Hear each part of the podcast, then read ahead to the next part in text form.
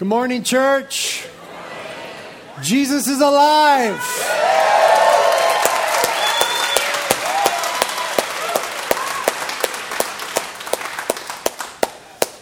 The title of my message this morning is Deficiency, Despair, and Death. What an exciting title for an Easter morning. but there is actually good news here. And the good news is that the resurrection of Jesus Christ deals with all of these. The resurrection of Jesus Christ deals with our deficiencies, it deals with our despair, and the resurrection of Jesus Christ deals with our deaths. I want us to be clear this morning on what we mean when we say the resurrection. What we mean is that a certain, in a certain moment of history, God draped himself in humanity. That the Son of God was born of a virgin and came and dwelt among us. And that he was beaten, mocked, scourged, rejected, nailed to a cross that the Son of God, who draped himself in humanity, died in our place on the cross that we might live forever through the forgiveness of sins. And that three days later, though he died on the cross, he rose from the dead. And not figuratively, not spiritually, but literally and physically, in glory, Jesus rose from the dead. And for 40 days after that, he taught and explained the kingdom of God. And during that time, he commissioned and sent his church into the world on mission for his glory. He then ascended unto heaven, where he is currently seated at the right hand of God in glory, awaiting another moment in history when he will return to make all things brand new and judge the earth. This is what we mean when we say the resurrection. Now, the problem with that last part, that he is coming again to judge the earth, is that we have deficiencies. Humanity has deficiencies. You have, I have deficiencies. A deficiency is a failing, a shortcoming, something that causes us to be insufficient or inadequate. Another word for deficiency is the Bible word sin. The Bible is very clear that we are all deficient have deficiencies, that we all sin and are sinners. All have fallen short of the glory of God and sin, the Bible says.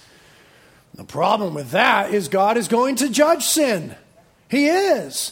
Somehow humanity knows this intuitively. There is a sense within us that there must be some sort of judgment. At least we hope so because we want to see some justice met out in the world. And at least we hope so because there's certain people that we want to see judged. It's never us, but there is this, this thing in us that says there must be some sort of judgment that's coming. The reason that we have that in us is because we also have in us this sense that there are some standards, some expectations that God has. The reason that judgment then makes us nervous is because we realize we're deficient, that we don't measure up, that God has standards and expectations and we don't measure up to them. And that makes us uncomfortable. We, we don't like to be told we don't measure up. We don't enjoy that. Some of you have been very hurt by that in your lives because you were deficient in someone's eyes in some way, and so they dealt with you according to your deficiencies. They told you or they treated you as if you didn't measure up. And for some of you, that's caused some deep wounding to be in that place of, I don't, I don't measure up, I don't meet the expectation. So we don't like to be told that. We also don't like to have standards and expectations imposed upon us. I mean, we really don't. I hate speed limits all of them. I hate codes and procedures and rules and all those things.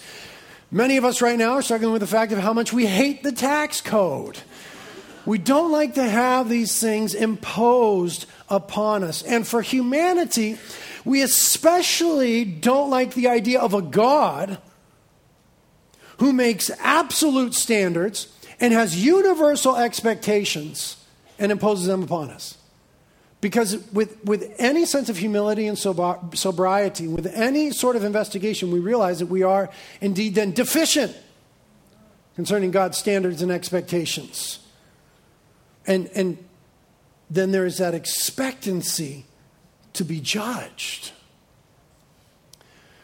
And some of humanity says it's not fair that God has expectations of me. I didn't ask him to make me. I, it's not fair that he has expectations of me. But wait a minute. You have expectations of people.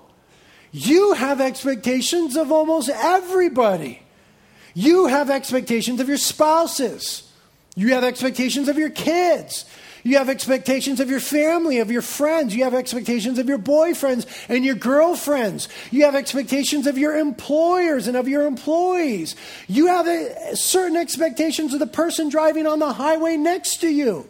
You have expectations of waiters and waitresses, of actors and rock stars. You have expectations of almost everybody. So much so, in fact, that if there's somebody that you don't have, expectations of, it means that you think very little or nothing of them at all. You don't have expectations of them because they're not worth you worrying about. They're not worth you expecting anything from them. You think nothing of them. but God thinks something of you. God thinks much of you. God loves you. Therefore, God has expectations of you. We understand that.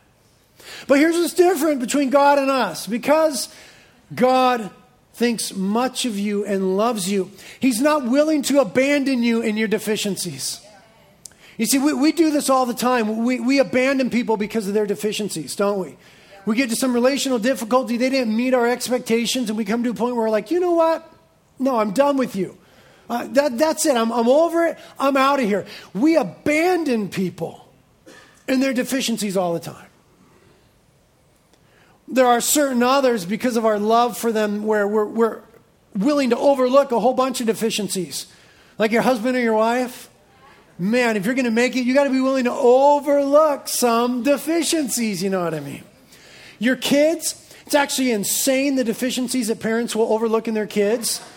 Like, oh, you, my sweet baby. And the school principal's like, your child is Satan. What are you talking about? no, not my baby.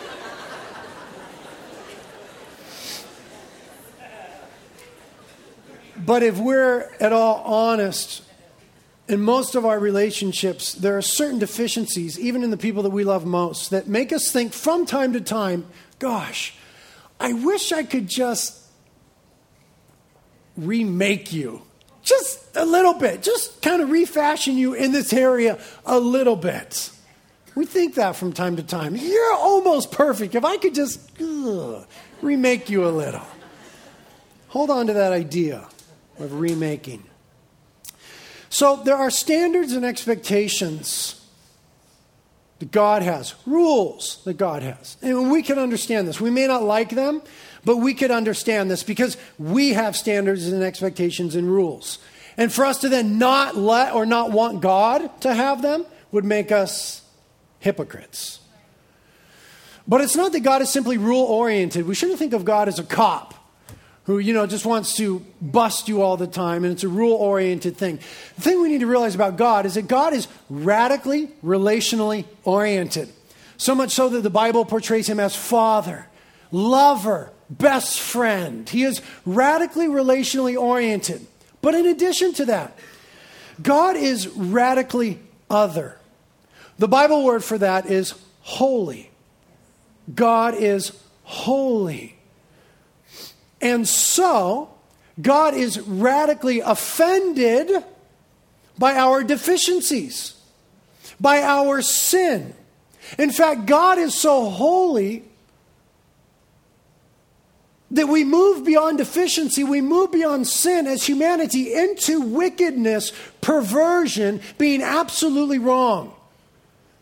In juxtaposition, in comparison to who God is and His holiness, His otherness, we are totally wrong, wicked, perverted. And God is offended by this. Why shouldn't he be? We're offended by people all the time, aren't we? we you do that. Oh, you're gross. I'm offended by you. We're offended by all sorts of people and their deficiencies, and our standards aren't even nearly as high as God's. And yet, there are these things that as humanity we're all commonly offended by. What about the Hitlers? What about the Osamas? What about the Dahmers? What about the killers, the rapists, and the child molesters? What about the genocide? What about racial cleansing? What about governmental oppression? We are deeply and radically offended by these sorts of things. And we hate them, and rightly so.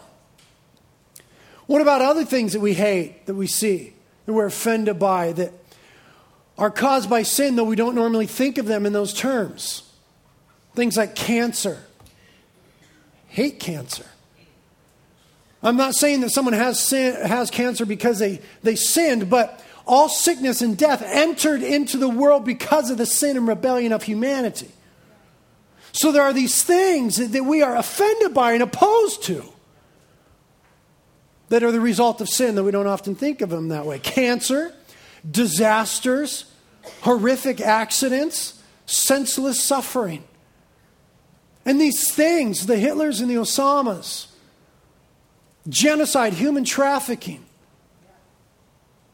molestation and maiming, cancer and disasters, they are all around us, and it causes humanity to despair. Despair is something that's common to all people. If you have not deeply despaired yet in your life, you are young. You haven't lived long enough. Jesus said, a very sobering statement, being very honest, the Lord said, In this world you will have trouble. But take heart, I have overcome the world, he said. But in this world, you're going to have trouble because of the deficiencies, the sin, the wickedness, the rebellion. Its results in the world are destructive. They cause us to despair when we see their implications. Some of them are just so painful. From human trafficking to cancer they're so painful. My five year old daughter, Daisy Love, was diagnosed with stage three cancer this year. There's something in every person that looks at a five year old innocent little girl and says, That's not okay. That is not right. We despair at those sorts of things. And when we see these things, if we're at all feeling, they, they, they cause us to long for a day when those sort of wrong things will be made right. They cause us to want a reversal to come. When everything that has gone wrong is finally set right, we want a reversal of despair, which is hope. We want the expectation of something good. And yet, in this lifetime, there are situations that are so bad they cause us to say, I wish I could just redo that. Anybody ever felt that way? I wish I could just do that over. I wish I could reverse that. I wish I could make it right.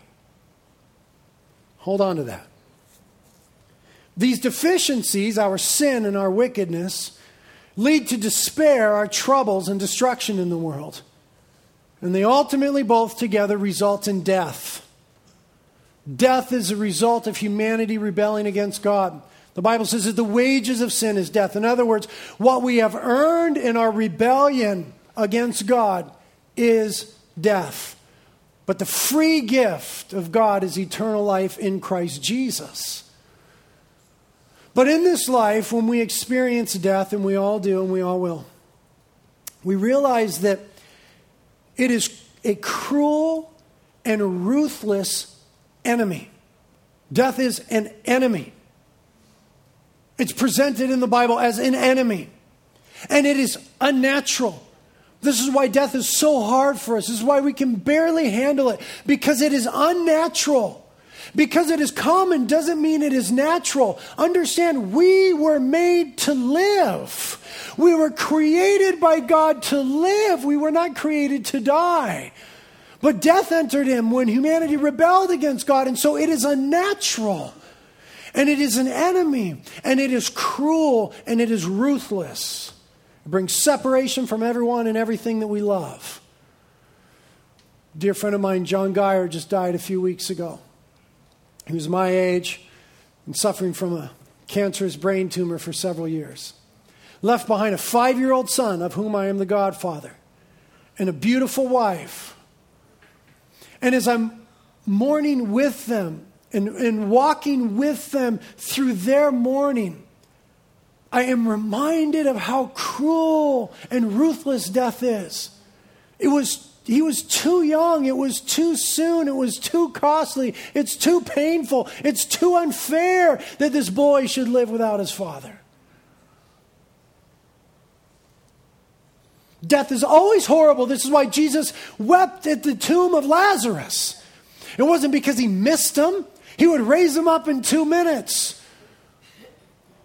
But it was God feeling sorrow at the pain and the destruction and the despair that death brings to humanity. God identifying with us in that brokenness that death brings, and Jesus wept. Death is always horrible. For this reason, every culture, during every time period, has feared death and has searched for ways to escape death. It causes all of humanity to say at all times, I wish I could live forever. I wish we could all together live forever. Hold on to that third wish. Concerning then deficiencies, despair, and death, I've shared with you these three wish statements that are common to all humanity. The first was, I wish I could just remake you a little bit. Be honest, there's certain people we want to remake. Maybe we should turn it on ourselves. Maybe you guys are too pious for that. Maybe we should turn on ourselves. I wish I could remake myself. Does anybody ever feel that way? We do. The second wish was, I wish I could do that over. I wish I could make that right. I wish I could reverse that. And the third, which I just shared, was, I wish we could all together live forever. And what the resurrection of Jesus Christ does for humanity is it gives us a remake, a redo, a do over. It brings a reversal and it makes right everything that has ever gone wrong. And it's not a temporary a leaving of our despair, but it is a permanent, forever removal of everything that has ever gone wrong. Amen.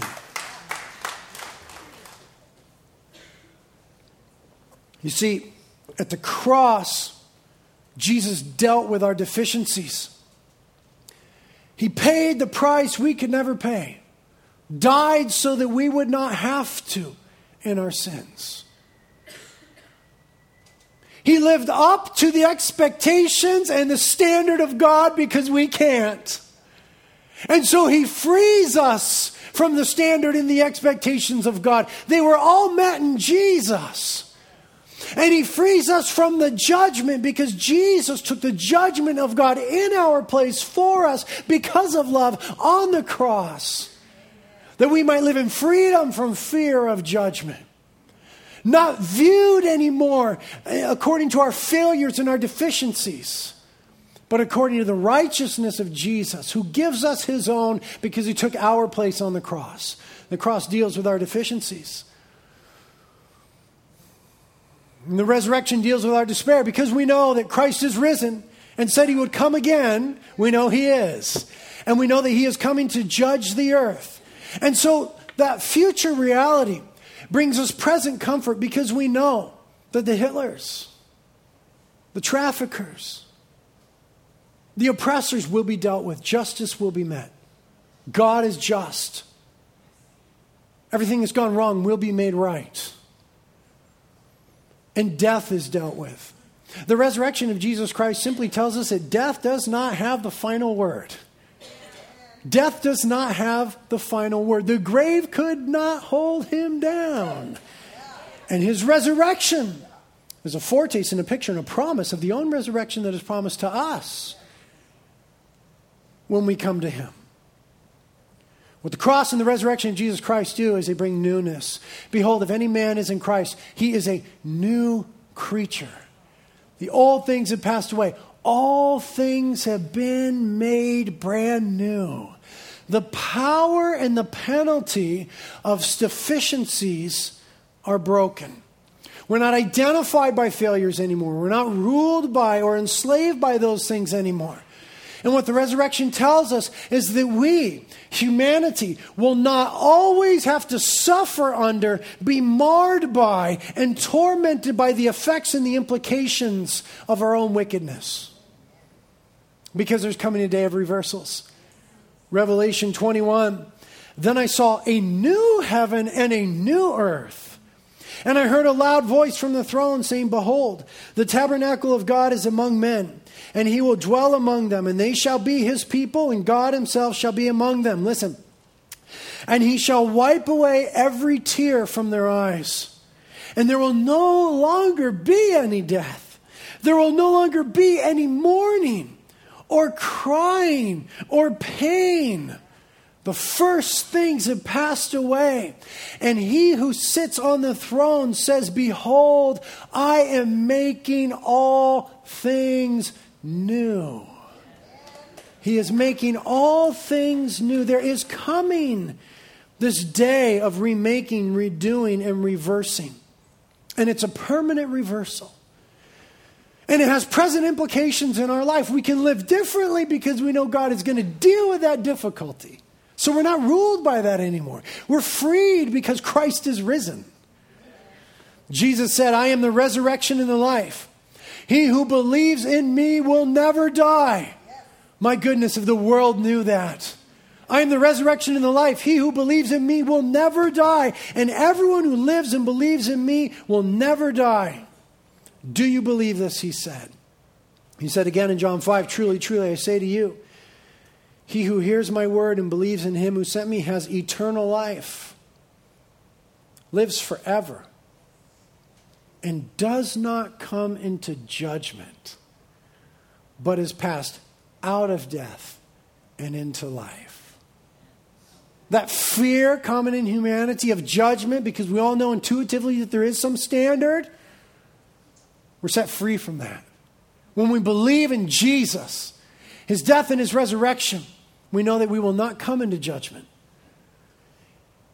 We have victory over death and we've moved into life. And what makes this possible is the risen Lord King Jesus. In his death, he conquered sin. In his resurrection, he conquered death so that all of humanity will be able to say together, in the future, death is swallowed up in victory. Oh, death, where is your victory? Oh, death, where is your sting? we will all say together that death doesn't rule us anymore because Christ has conquered over it. He has removed our deficiencies, He has dealt with our despair, and He has defanged death. Christ has done all of this. That's why we're here today. Christ has done all of this. He died. He rose from the dead. He's ruling and reigning, and He's coming again. All that we need to do is repent. We need to be willing to say, okay, God, you're right and I'm wrong. You're holy and I'm wicked. We need to confess that and repent that. We must do that. There is no experience of this new life and this resurrection and this freedom from judgment, this reversal of despair, and this victory over death unless you repent of your sins. The Apostle Paul said, Therefore, having overlooked the times of ignorance, God is now declaring to men that all people everywhere should repent because he has fixed a day in which he will judge the world in righteousness through a man whom he appointed, that is Jesus, having furnished proof to all men by raising him from the dead. His resurrection from the dead proves his identity, proves that he's the one that frees us from the power and the penalty of sin, who's going to reverse all despair and sorrow, and who gives us eternal life. What do you have that is better than that? What is it you believe or you're clinging to or you're hoping in that is better than a Jesus who dies for you and is raised from the dead, exists in glory, and is coming again to make everything brand new? What do you have that is better than that? If you haven't repented of your sins for real, not I'm sorry, your kids do that. Sorry, no, you're not. Not I'm sorry, but a deep repentance where you truly have come to believe and you've said to God in your heart, God, I am wrong and you are right. I am wicked and you are holy. Save me. If you haven't done that, you must do that today. It is appointed unto every man to die once and then the judgment comes. You never know when you'll die. You must repent of your sins today. All you do is cry out on God. In your heart, say, God, I'm sorry. I'm, I'm wrong. I repent. Forgive me. Save me. I believe in you. And He'll do that. What do you have that's better than that? What is keeping you from that? And Christians, let me speak to you. What is keeping you from the joy of the Lord? If anybody should be filled with joy, it should be us. It should be us. We've been freed from the penalty and the power of sin. All of our despairs and our sorrows will pale in comparison to the glory that we shall see when we're with the Lord. And death will not hold us down. We will be resurrected to eternal life. If this does not have present implications in your life, you need to repent and get right and start enjoying Jesus. This is not a new set of instructions. This is good news. Christ has done this for you. God, we thank you for this wonderful truth. We ask together if anyone is, is in this room that has never repented, that you would give them the grace to repent today, that they would call upon you and be saved. You would flood their lives with grace, Lord. Flood them with a sense of approval, love, acceptance, forgiveness, renewal. Wash them white as snow, Lord. Make all things brand new. If you make a decision for Jesus Day, I want you to know that during the next few songs and at the end of the service, there'll be men and women up here who will pray for you, talk with you, help you in any possible way, give you a Bible if you don't have a Bible. If you're a Christian and you want to celebrate in communion, it's up here. Come and remember the crucified and risen Lord. And, and listen, if you've never gotten on your face before this Jesus, if that's just not your thing, maybe this Easter you get outside of your thing and come and get on your face before the Lord. I know there's not enough room, but let's do a pig pile for Jesus up here. If you've never gotten on your face before a holy God and worshiped Him with every fiber of your being, I'm telling you, it's worth doing. Do it today. He's risen, He's alive, He's more beautiful than we ever imagined.